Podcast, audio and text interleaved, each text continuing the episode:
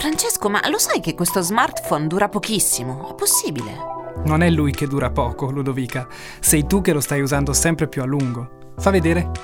Ecco, guarda, guarda le statistiche. Sei sul telefono mediamente intorno alle tre ore al giorno. Sì, ma non posso pensare che stia tutto il tempo sui social. Ma va, succede anche a me. Ormai cercare qualcosa su internet, vedere il meteo, usare le mappe, lo facciamo col telefonino. In qualche modo è una metafora di quanta energia abbiamo bisogno per la nostra vita. Sempre di più. L'energia è preziosa. Me ne rendo conto quando penso che il nostro corpo eroga in termini di potenza l'equivalente di 100 watt. Infatti, da sempre l'umanità è stata affascinata dall'idea di poter disporre di una forma di energia potenzialmente infinita. Oggi questo obiettivo potrebbe essere un po' più vicino. So a cosa stai pensando. Alla fusione, quel processo che mira a replicare quello che accade nel Sole. Praticamente la fusione di due atomi leggeri che ne formano uno più pesante, liberando energia.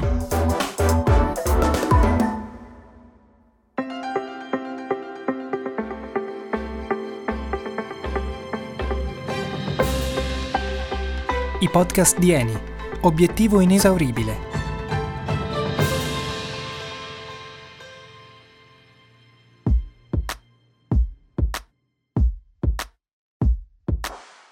Fusione a confinamento magnetico, ovvero la reazione che avviene e che tiene in vita il Sole e le stelle del nostro universo. Grazie alla loro enorme massa si genera nel loro nucleo una forza gravitazionale talmente elevata da permettere la creazione di un plasma di nuclei di idrogeno che si fondono insieme a temperature difficili persino da immaginare e che genera continuamente energia grazie a questo processo di fusione. Il tema è come riportare e ricreare questo processo sulla Terra. Cioè, primo, bisogna portare gli isotopi di idrogeno a temperature altissime per permettere ai suoi nuclei di collidere e fondersi tra loro. Secondo, ci vuole un sistema in grado di reggere a queste temperature. Terzo, occorre che l'energia impiegata per attivare questo processo sia inferiore a quella che viene generata. La soluzione o macchina per ottenere queste condizioni è il tokamak. Che non è sicuramente un piatto tipico russo. Sentiamo Piero Martin, professore di fisica sperimentale all'Università di Padova, che sta lavorando sulla fusione a confinamento magnetico. È un tokamak, allora te lo puoi eh, raffigurare come una ciambella salvagente, se mi passi un po' così questo esempio. È un contenitore sostanzialmente, eh, tipicamente di acciaio, eh, che, al cui interno noi eh, inseriamo un gas, tipicamente idrogeno o deuterio, che appunto un cugino, un isotopo, diciamo tecnicamente, del, dell'idrogeno, ebbene questo gas lo portiamo ad elevata temperatura. Perché?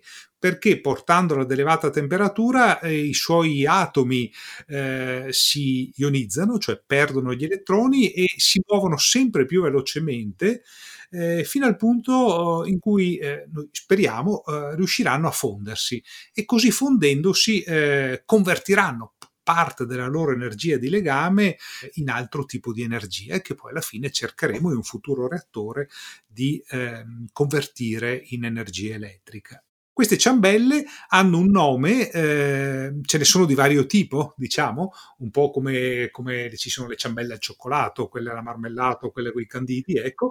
Questa, diciamo, la ciambella che finora ha dato le migliori prestazioni si chiama tokamak. Questo è un acronimo, peraltro, che viene dal russo, l'acronimo di eh, camera eh, magnetica toroidale pensa che il concetto del tokamak fu eh, ideato da due, due, scienziati russi sovietici dell'epoca, Igor Tam e Andrei Sakharov. A me questo tokamak intriga un sacco. Se penso che è un'idea degli anni 50 del secolo scorso, praticamente è una macchina fantascientifica che contiene il deuterio e il litio, da cui si ricava il trizio, e li porta a temperature oltre un centinaio di milioni di gradi. Ed è qui che viene il bello. Questo plasma ha bisogno di essere contenuto, quindi vengono usati i campi magnetici per farlo fluttuare nel vuoto, mentre produce energia. Ho detto bene, professor Martin? Sì, per mantenere questo gas nella sua, che poi si chiama plasma quando diventa così caldo, nella sua uh, posizione ideale, usiamo uh, appunto dei campi, dei campi, magnetici. È una sorta di gabbia, una gabbia immateriale che lo tiene a posto. Ecco.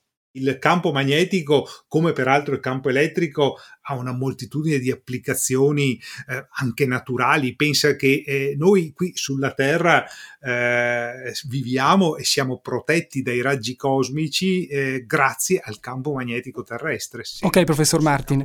Eh, prima ho fatto il grande citando il deuterio e il trizio perché l'ho letto da qualche parte, ma non so nemmeno di cosa sto parlando. Il deuterio eh, è mm, sostanzialmente un atomo eh, di idrogeno leggermente più pesante, cioè che, mm, che ha un nucleo fa, che ha un neutrone oltre al protone, e, ed è contenuto uh, nell'acqua di mare quindi è mm, facilmente recuperabile. L'altro componente che serve per la fusione è il secondo cugino dell'idrogeno che si chiama trizio. Il trizio non si trova eh, in natura perché ha un tempo di decadimento relativamente rapido e noi contiamo di ottenerlo in sito, cioè proprio laddove eh, si costruirà il reattore, cioè a fianco del reattore, eh, dal litio. Litio invece che è un minerale eh, molto, molto abbondante. Il professor Martin è fantastico, ci spiega cose super complicate con grande semplicità.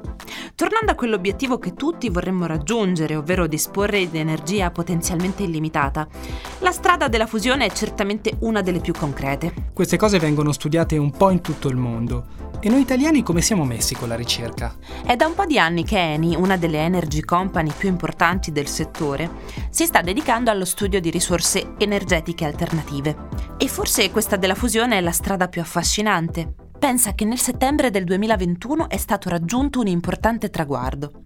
Nei laboratori del CFS, una società partecipata da Eni che è nata dall'MIT, si è riusciti a creare il primo prototipo di elettromagnete superconduttore capace di gestire e confinare il plasma di cui parlava il professore.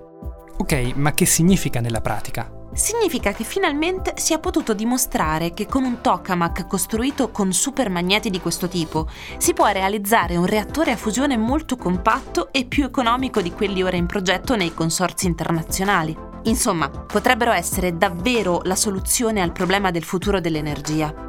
Il primo traguardo è stato fissato per il 2025, quando il CFS prevede di arrivare a mettere in funzione il primo reattore pilota sulla base del quale sarà poi realizzato negli anni 2030 il primo reattore dimostrativo in grado di immettere energia nella rete elettrica. Ok, e nel frattempo che facciamo? Voglio dire, la transizione energetica è adesso, giusto?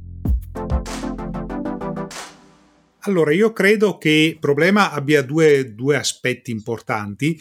Uno, eh, chiamiamolo così, strategico, e quindi sulle grandi dimensioni, e uno eh, personale, sulle piccole dimensioni, sui nostri comportamenti quotidiani. Parto da questi. Allora credo che eh, un aspetto fondamentale sia quello del risparmio energetico, cioè dobbiamo fare un uso consapevole dell'energia. A livello strategico, eh, invece, il punto fondamentale è quello di avere il coraggio di investire su un paniere di eh, sorgenti energetiche che sia il più possibile libero da CO2. Dobbiamo lavorare sulle rinnovabili, eh, investire molto, investire sulla fusione che eh, sarà senza dubbio un grosso contribuente, contributore forte. Questo stiamo parlando nei nostri podcast da tempo ed Eni è impegnata in tantissimi progetti di generazione di energia a emissioni ridotte. Intanto, come dice il professor Martin, non ci resta che metterci al lavoro e rimboccarci le maniche. Alla prossima con i podcast di Eni. Avete ascoltato i podcast di Eni, progetto radiofonico e adattamento a cura di Cast Edutainment. Scarica la collezione completa sul sito eni.com.